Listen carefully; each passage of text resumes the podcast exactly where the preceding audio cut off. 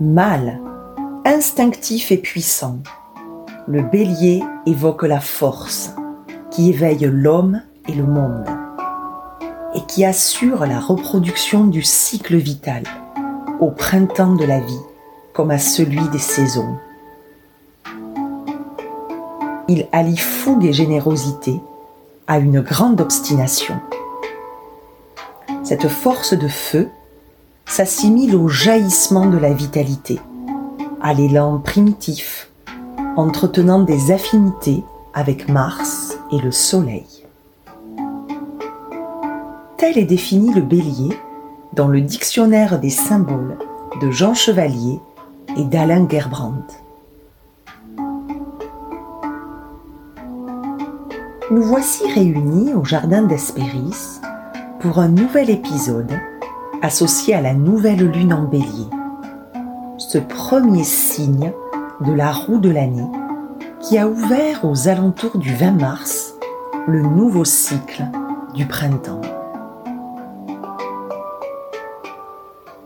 Les caractéristiques du bélier que je viens de vous lire sont attestées à travers de nombreux mythes et traditions à travers le monde entier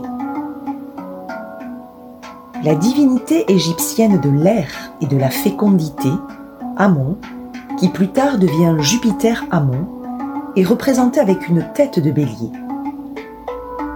De même, le dieu Janus, le dieu aux deux visages, que les anciens célébraient au mois de janvier, est doté de cornes de bélier. On trouve Apollon Carneiros, le dieu bélier, honoré à Sparte, pour protéger les troupeaux, guider les bergers et écarter les fauves. Enfin, en Grèce antique, le bélier est l'animal attribué à Hermès, appelé le criophore, le porteur de bélier, qui, célébré en Béotie, faisait le tour de la ville avec le bélier sur ses épaules afin d'écarter tout fléau éventuel.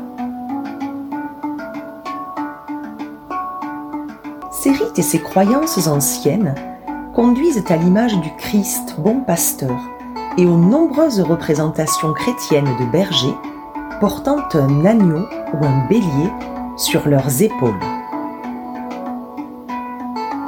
L'association du bélier à l'élément du feu se retrouve en Gaule avec de nombreux chenets d'argile cuite et de pierre à tête de bélier, reliant le feu et la fécondité du foyer familial.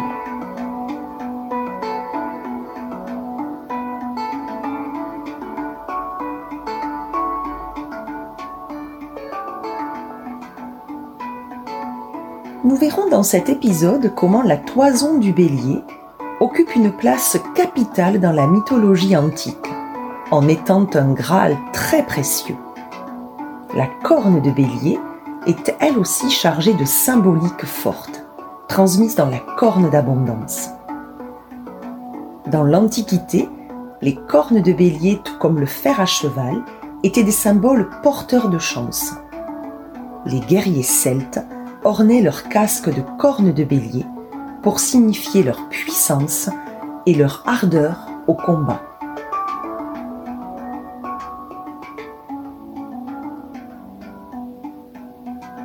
Les cornes du bélier s'inscrivent dans l'esprit du guerrier, du combattant, et on voit leur force à l'œuvre lorsqu'on regarde deux béliers se cogner la tête l'un contre l'autre lors de duels ou de joutes pour déterminer lequel est le plus fort. Et ce n'est pas anodin ni gratuit que la partie du corps assimilée au bélier soit la tête, que son affirmation soit je suis et que sa planète soit le dieu de la guerre, Mars. Mars, autant le dieu de l'agriculture, protecteur des fermiers, des champs et de leurs limites chez les peuples primitifs antiques, que le dieu de la guerre. Mais en tous les cas, c'est le dieu qui initiait la nouvelle année dans le calendrier antique avant de faire débuter l'année en janvier sous Jules César.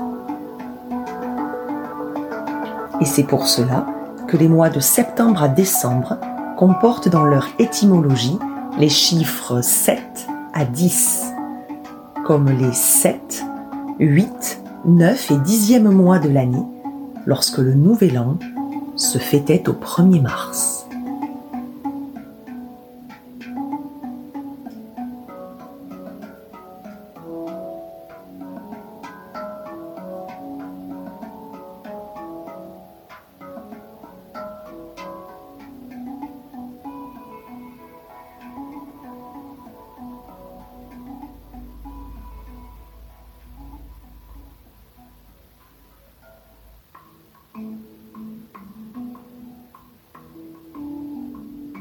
La force et l'impétuosité du bélier se retrouvent dans la machine qui, déjà chez les Romains, permet d'abattre murs et portes des villes assiégées.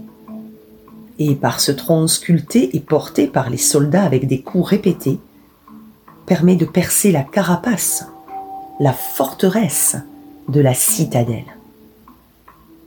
Cette machine de guerre s'appelait l'Ariès, du nom latin du bélier, qui est resté comme le nom zodiacal anglo-saxon.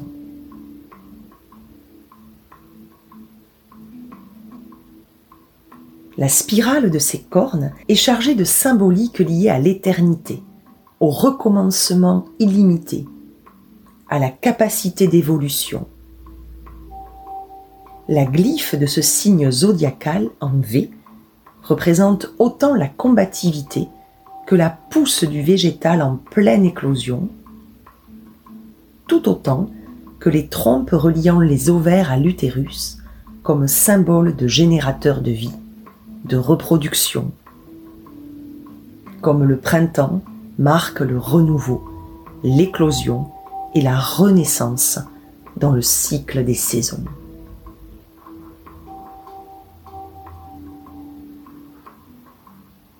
Le bélier est l'entrepreneur, l'initiateur.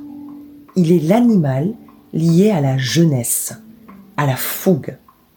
Et en cela, avec le printemps, souvent la jeune déesse sauvageonne et impétueuse qu'est Artémis lui est assimilée. Artémis était aussi le visage de la nouvelle lune chez les anciens, celle qui initie le nouveau cycle lunaire. Dans le caractère entêté du bélier, qui n'aime pas trop recevoir des conseils des autres, qui aime bien affirmer son leadership, on retrouve de vraies caractéristiques de la jeune déesse des montagnes, des bois et des forêts, Artémis. Elle a su rapidement et très jeune s'affirmer comme indépendante de son père Zeus, en lui réclamant plusieurs faveurs, qu'il a su lui accorder. Comme avoir toutes les montagnes sous sa direction, être entouré d'un essaim de nymphes vouées à son culte, porter une tunique courte et avoir une coupe à la garçonne. Et comme son frère jumeau Apollon, avoir un arc et des flèches, et plus de surnoms que lui.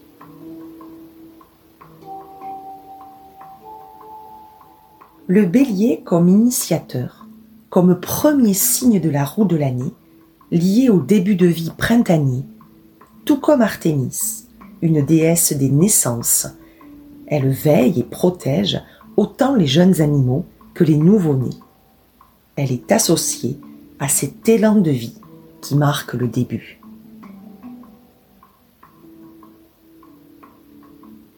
En Asie mineure, à Éphèse, un temple lui était consacré et faisait partie des sept merveilles du monde antique. La déesse était représentée par une statue qu'il assimilait à une déesse mère, donneuse de vie. Les symboles de la statue la définissaient comme l'allégorie de la fécondité. Son buste aux nombreux seins était une métaphore des œufs ou des abeilles qui représentait la vie dans l'Antiquité grecque. Sur son pectoral, des figures féminines ailées, sculptées, se mêlait aux constellations du bélier, du taureau, du gémeau, du cancer et du lion. Une guirlande fleurie et des glands, symbole de la vie en germe, entourait la scène.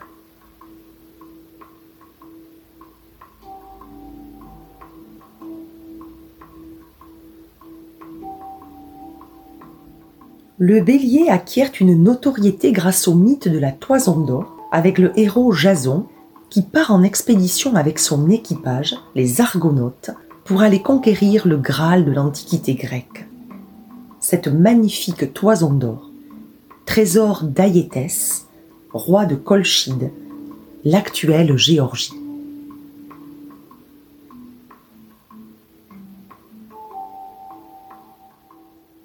Le bétail doré est synonyme de divin, comme une propriété de la divinité. On parle des troupeaux du soleil en parlant des bœufs d'Hélios. Avant un sacrifice, on dore les cornes de l'animal qui devient alors une victime ornée et parée, dédiée à la divinité en l'honneur de qui le sacrifice a lieu. Le bélier à la toison d'or passe pour être le fruit de l'union entre le dieu Poséidon et Théophanée, petite fille d'Hélios et de Gaïa, dont le prénom signifie à l'apparence divine. Harcelée par de nombreux prétendants, elle fut sauvée par Poséidon qui la métamorphosa en brebis et lui se changea en bélier.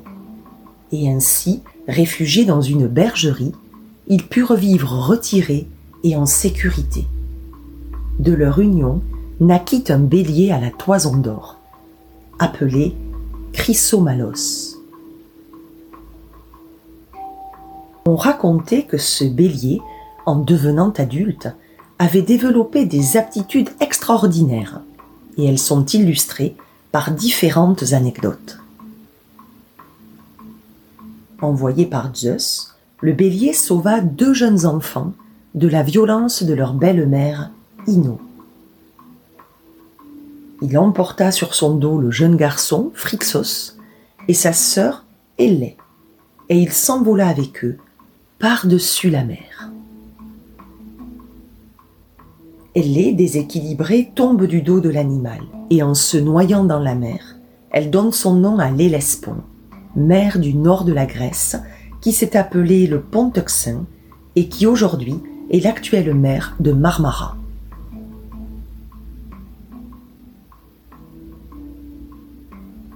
Son frère, Phrixos, atteint les rivages de Colchide.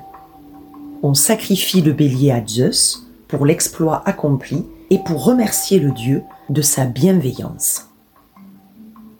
La toison du bélier fut retirée avant le sacrifice et offerte au roi Aïétès, qui la suspendit à un chêne dans un bois consacré au dieu de la guerre, Arès, le dieu Mars.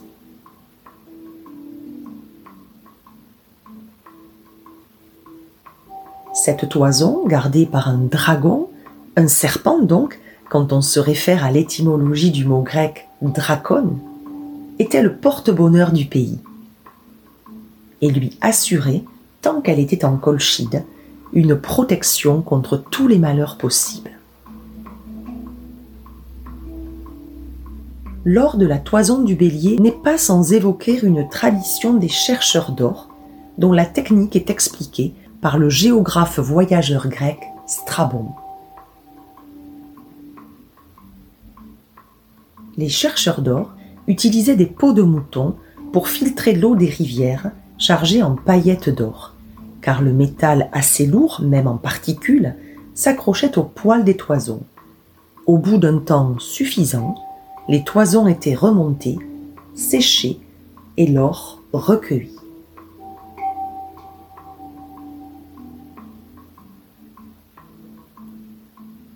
Jason, fils du roi de Iolcos en Thessalie, éduqué dans sa jeunesse par le centaure Chiron, a pour mission de conquérir la toison d'or suite à une demande de son oncle, qui ainsi désirait évincer son frère du pouvoir et bénéficier du trône. pensant bien que Jason ne reviendrait jamais d'une telle expédition. Et voilà Jason à bord du navire Argo avec de nombreux compagnons héroïques, appelés les Argonautes, parmi lesquels se trouvaient Orphée, les jumeaux Dioscure. Arrivé en Colchide, le roi du pays, Ayétès, demande à Jason de réaliser quelques exploits surhumains pour obtenir la toison d'or. Par exemple, il doit atteler à une charrue deux taureaux aux sabots de bronze et aux naseaux de feu pour labourer un champ et y semer les dents du dragon qu'avait tué Cadmos, le fondateur de la cité de Thèbes. Une partie de ces dents avait été conservée par Athéna et l'autre moitié donnée à Ayétès. D'elle allait surgir une moisson d'hommes armés qui attaqueraient Jason. Les Spartoi, signifiant les hommes semés, et Jason a l'idée ingénieuse de les faire combattre entre eux en jetant une pierre au milieu d'eux. Et tels des automates, ils se mettent en action pour s'entretuer. Médée, la fille du roi Ayétès, la magicienne sorcière, tombe éperdument amoureuse de Jason et va l'aider, par ses pouvoirs magiques, à surmonter toutes les épreuves. Jason Médée et les Argonautes reviennent en Grèce avec la toison d'or. La suite de l'histoire entre Jason et Médée finira de façon tragique. Mais nous, dans cet épisode, nous en resterons là. L'histoire des Argonautes est l'une des sagas grecques les plus anciennes qui incorpore tous les ingrédients des contes populaires. Le héros qui part en expédition accomplir une mission très dangereuse, et l'allié imprévu qui lui apporte son aide. Dans ce mythe de Jason et de la toison d'or, nous retrouvons le côté guerrier, audacieux et téméraire, avec Jason qui déploie son côté très Mars pour combattre ce qui s'offre à lui et conquérir le bien précieux qui est au cœur de sa mission. Mars, qui gouverne le bélier, est son moteur, son carburant, ce qui l'énergise et le dynamise. Il permet à Jason d'être poussé en avant dans sa quête. Mars est également présent à ses côtés dans son aspect originel du dieu de la fertilité et de la végétation, lorsque Jason laboure le champ et sème les dents du dragon. Dans ce mythe, Mars est une force associée à l'élan de vie, à l'affirmation de soi et à la colère de Jason, qui a la hargne pour se battre et vaincre les épreuves insurmontables qu'on lui a imposées. Dans les sociétés celtiques et germaniques anciennes, les hommes n'étaient pas les seuls à combattre. Les femmes, elles aussi, se battaient à leur côté avec férocité courage et vaillance. Et c'est ainsi que nous profitons de l'épisode sur le bélier pour aborder l'archétype de la guerrière associé à ce signe. Commençons par évoquer Lagertha, la femme au bouclier que la série Viking a rendue populaire. Elle fut l'épouse de Ragnar Lothbrok. Son histoire est évoquée dès le XIIe siècle dans la geste danoise et scandinave écrite par Saxo Grammaticus. On raconte de Lagertha qu'elle était une Amazone douée qui avait le courage d'un homme. Elle émerveillait quiconque la voyait se battre, ses cheveux blonds flottant dans son dos. Cette femme est décrite comme intègre et à l'esprit noble, aux valeurs justes, farouchement attachée à défendre son foyer et sa famille. Elle pose des limites claires pour ne pas être envahie et ainsi protéger, telle une louve, son cercle familial.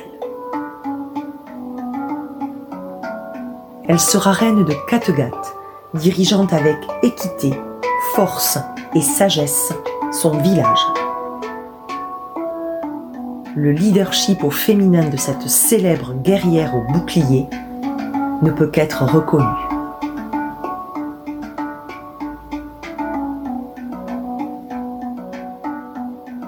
Connu, mais autre exemple de l'archétype féminin de la guerrière, parlons à présent de Boadicée, la reine des Icènes, un peuple celte qui vivait dans la région du Norfolk, dans le sud-est de l'actuelle Grande-Bretagne. Cette île était occupée au 1er siècle de notre ère par les Romains. Ce peuple avait accepté de vivre sous l'autorité romaine en échange d'une paix durable. Mais à la mort de l'époux de Boadicée, tout se complique.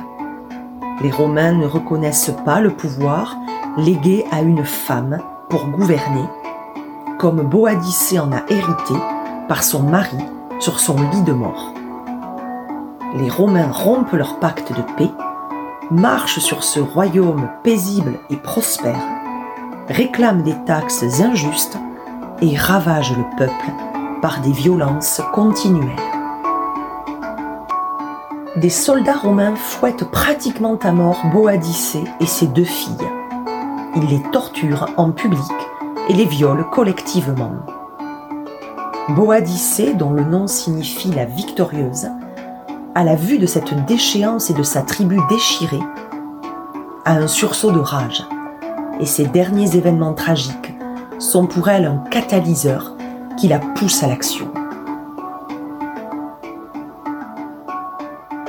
Elle rallie les Icènes à sa cause et gagne leur soutien, car les Icènes, et plus largement les Bretons, anciens anglo-saxons à l'époque antique, ne font aucune distinction entre les sexes en matière de pouvoir.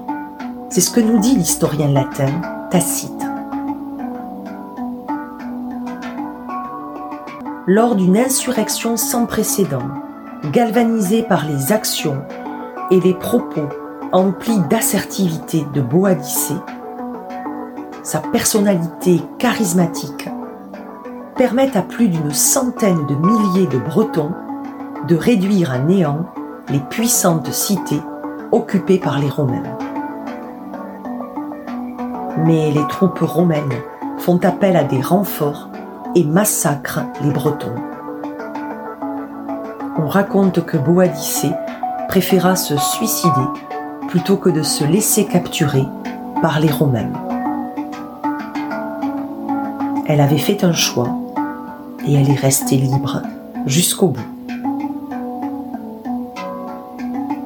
Son courage, sa bravoure, son ardeur à défendre sa famille, son peuple, son territoire, restent mémorables et en font une légende anglaise, une Vercingétorix anglo-saxonne, et illustrent l'archétype de la guerrière avec la détermination, l'entêtement et la fougue du bélier.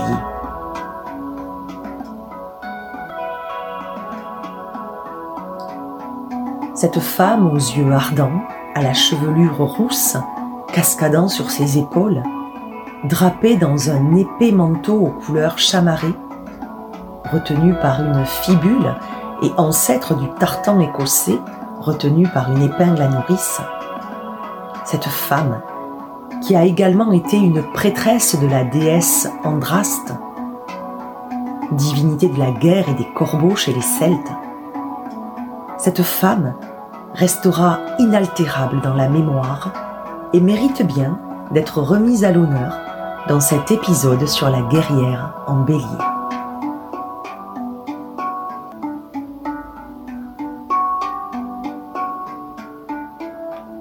Comment ne pas parler d'Athéna concernant l'archétype de la guerrière? Athéna, la fille de Zeus et de Métis, la déesse de la ruse. Athéna, la déesse tutélaire d'Athènes. Athéna, au bouclier sculpté du visage de la Gorgone et à la chouette posée sur son épaule. Athéna aux yeux pères, Glaucopis, aux yeux aussi brillants que ceux de la chouette. Athéna sortit du crâne de Zeus. Pallas Athéna, Athéna la jeune guerrière.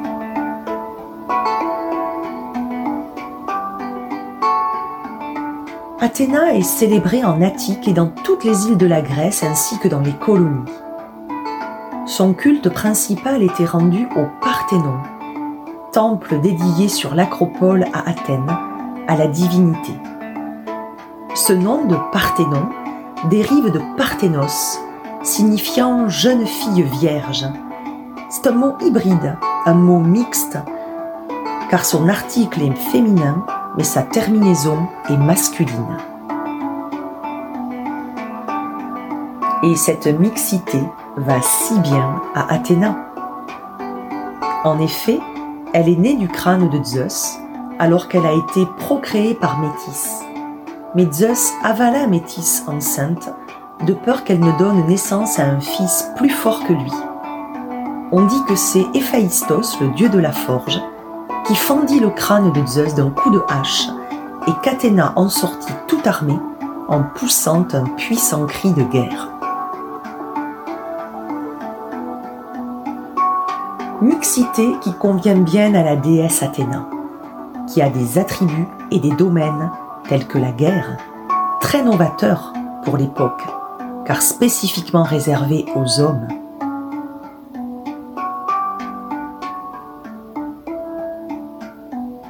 Athéna, l'entrepreneuse du bélier, associée à l'archétype de la guerrière.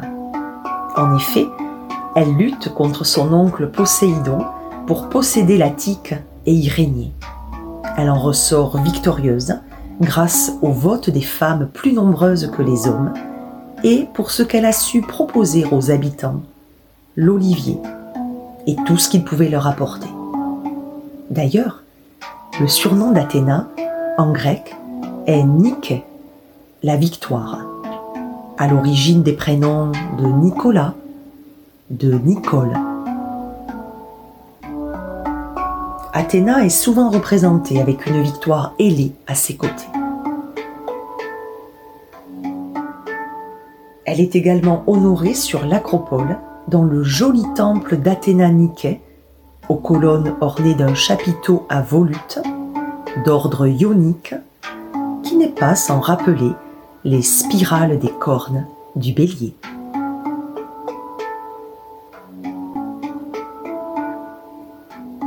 Athéna la victorieuse, qui impose la féminité au pouvoir et qui donne son nom à la ville en parfait accord avec les règles du matriarcat. Athéna qui initie et impulse le leadership au féminin et qui lui vaut une très grande renommée et un immense respect. Elle incarne par excellence la déesse de la guerre, mais elle n'est pas le corollaire parfait de Mars. Athéna sait doser et équilibrer son énergie guerrière, son quota masculin, avec la sagesse, la diplomatie, la négociation par le verbe elle en devient alors la déesse de la guerre diplomatique, la déesse de la guerre, mais aussi de la paix. Comme si le bélier, logé en elle, avait puisé dans l'axe opposé en balance pour se laisser inspirer par l'art subtil de l'équilibre, mais aussi pour se laisser guider par l'artistique. Athéna, en effet, est également la déesse tutélaire des arts et métiers, notamment la filature, le tissage, mais aussi l'art des métaux. Elle protège les artisans et les tisserands, aimant leur patience et leur talent. Elle-même, tisseuse de grand renom, elle entrera en compétition avec une jeune fille qu'elle transformera en araignée, Arachné. Athéna garde en elle, malgré toutes ses qualités, cette obsession de gagner et d'asseoir sa suprématie. Athéna est aussi la déesse de l'intelligence et de la sagesse. De nombreuses sources mythologiques attestent qu'elle présidait aux inventions artistiques, aux assemblées et à l'éloquence, souvent représentée assise parmi les muses. On raconte qu'elle a enseigné aux femmes les nombres et les arts du tissage comme celui de la broderie fine d'étoffes somptueuses. Elle aura ouvert des chemins nouveaux en faisant tomber des barrières pour leur rendre certains domaines plus accessibles.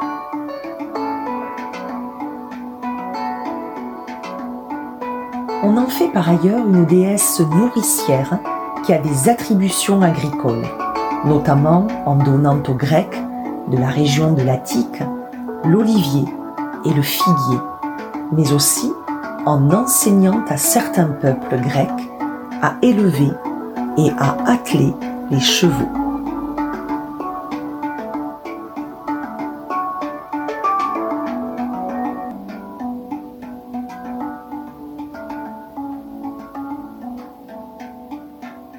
Ces attributions de gardienne de la cité, de divinité de guerrière réfléchie, de protectrice agricole, artisanale et intellectuelle, font d'Athéna une déesse complète et riche qui s'est dévouée à la collectivité, aux autres, qui a agi pour le bien commun dans différentes sphères comme politique, sociale, héroïque, mais qui n'a pas suffisamment nourri son côté féminin et sensuel.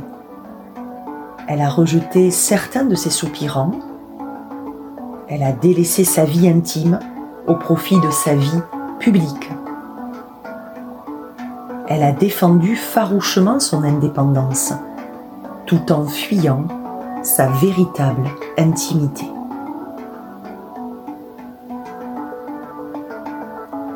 Athéna, la protectrice du héros Héraclès, à qui elle offre des cymbales pour effrayer les oiseaux carnassiers du lac Stymphale et ainsi les rendre plus accessibles aux flèches empoisonnées au sang de l'hydre de Lerne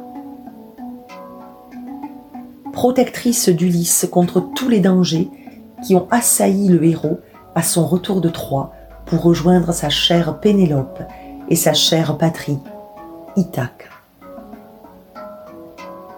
Protectrice du héros Persée qui affronta et terrassa la gorgone Méduse.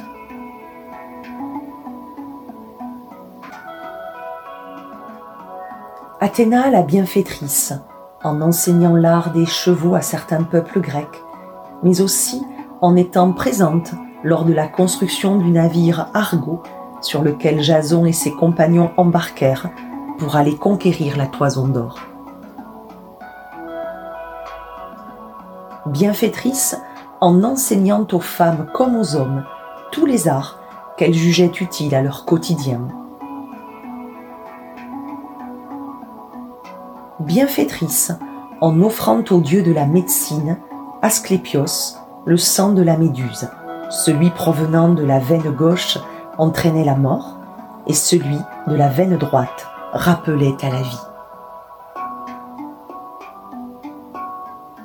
Athéna, qui défend avec férocité et de façon impitoyable des règles strictes qu'elle a fixées. Méduse, ose profaner un temple, son temple, avec Poséidon. Athéna la métamorphose en une jeune femme qui sème l'épouvante, dotée d'une chevelure qui devient des serpents et d'un regard qui pétrifie quiconque la regarde. Tirésias la surprend dans son bain. Elle pose ses mains sur les yeux du vieillard, le rendant aveugle, mais elle lui offre en compensation la capacité de voir par la divination.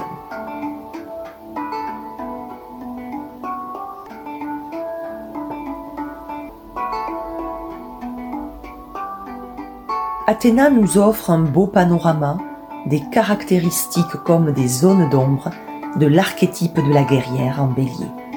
Et nous pouvons nous sentir appelés, inspirés par cette déesse qui propose de nombreux points d'accroche à travailler, à approfondir, qui présente de nombreuses similitudes avec nous, autant pouvons-nous être dynamiques, enthousiastes, courageux, explosifs, colériques, passionnés, aventuriers, déterminés à gagner et à cultiver notre indépendance. Autant pouvons-nous être impatients, susceptibles, grincheux, querelleurs, impitoyables, parfois pas assez ouverts au point de vue des autres. Nous pouvons pleinement nous retrouver dans les deux facettes ambivalentes de cette guerrière en bélier. À nous de le noter en toute franchise, de rester honnête envers nous-mêmes et de rechercher notre épanouissement avec des règles saines, des limites claires, sans nous oublier, mais en nous faisant l'immense cadeau et le grand honneur de nous nourrir parce que nous sélectionnons avec envie et justesse, autant pour le physique, l'intellectuel, le spirituel. À nous de ne pas nous laisser submerger, d'oser nous positionner, de savoir nous protéger avant d'être au service de qui ou de quoi que ce soit et enfin, oser se faire confiance, oser s'autoriser, se donner la permission d'aller vers sa juste vérité.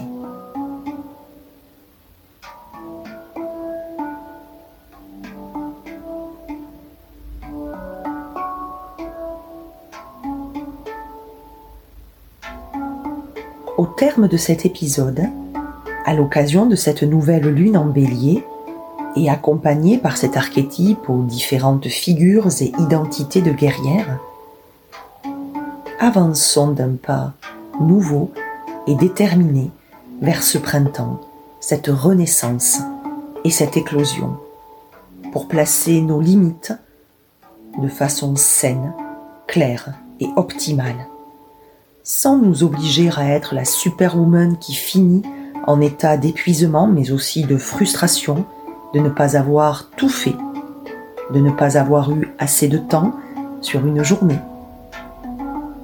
mais en s'obligeant à être honnête envers soi-même et ses propres limites, en s'écoutant au niveau corporel, émotionnel, et en se laissant les rênes de sa propre vie, en assumant pleinement et de plus en plus son leadership au féminin, positif et enrichissant, porteur et rayonnant, en acceptant les limites des autres, sans piétiner les nôtres, en se disant que ce n'est pas si grave finalement.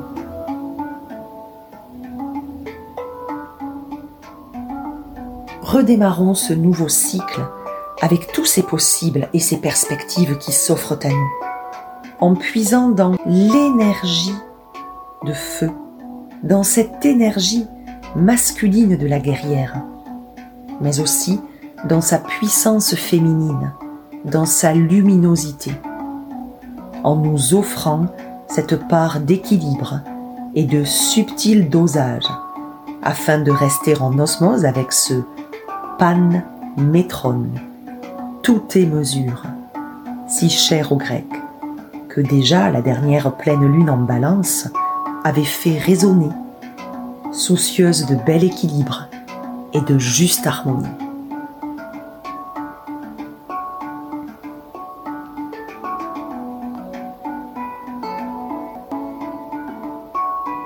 Je vous retrouve bientôt pour un nouveau rendez-vous au jardin, pour de nouveaux posts sur les floralies et pour Beltane pour célébrer fin avril début mai l'explosion du printemps dans toute sa sève et son élan de vie. D'ici là, je vous souhaite une belle lunaison.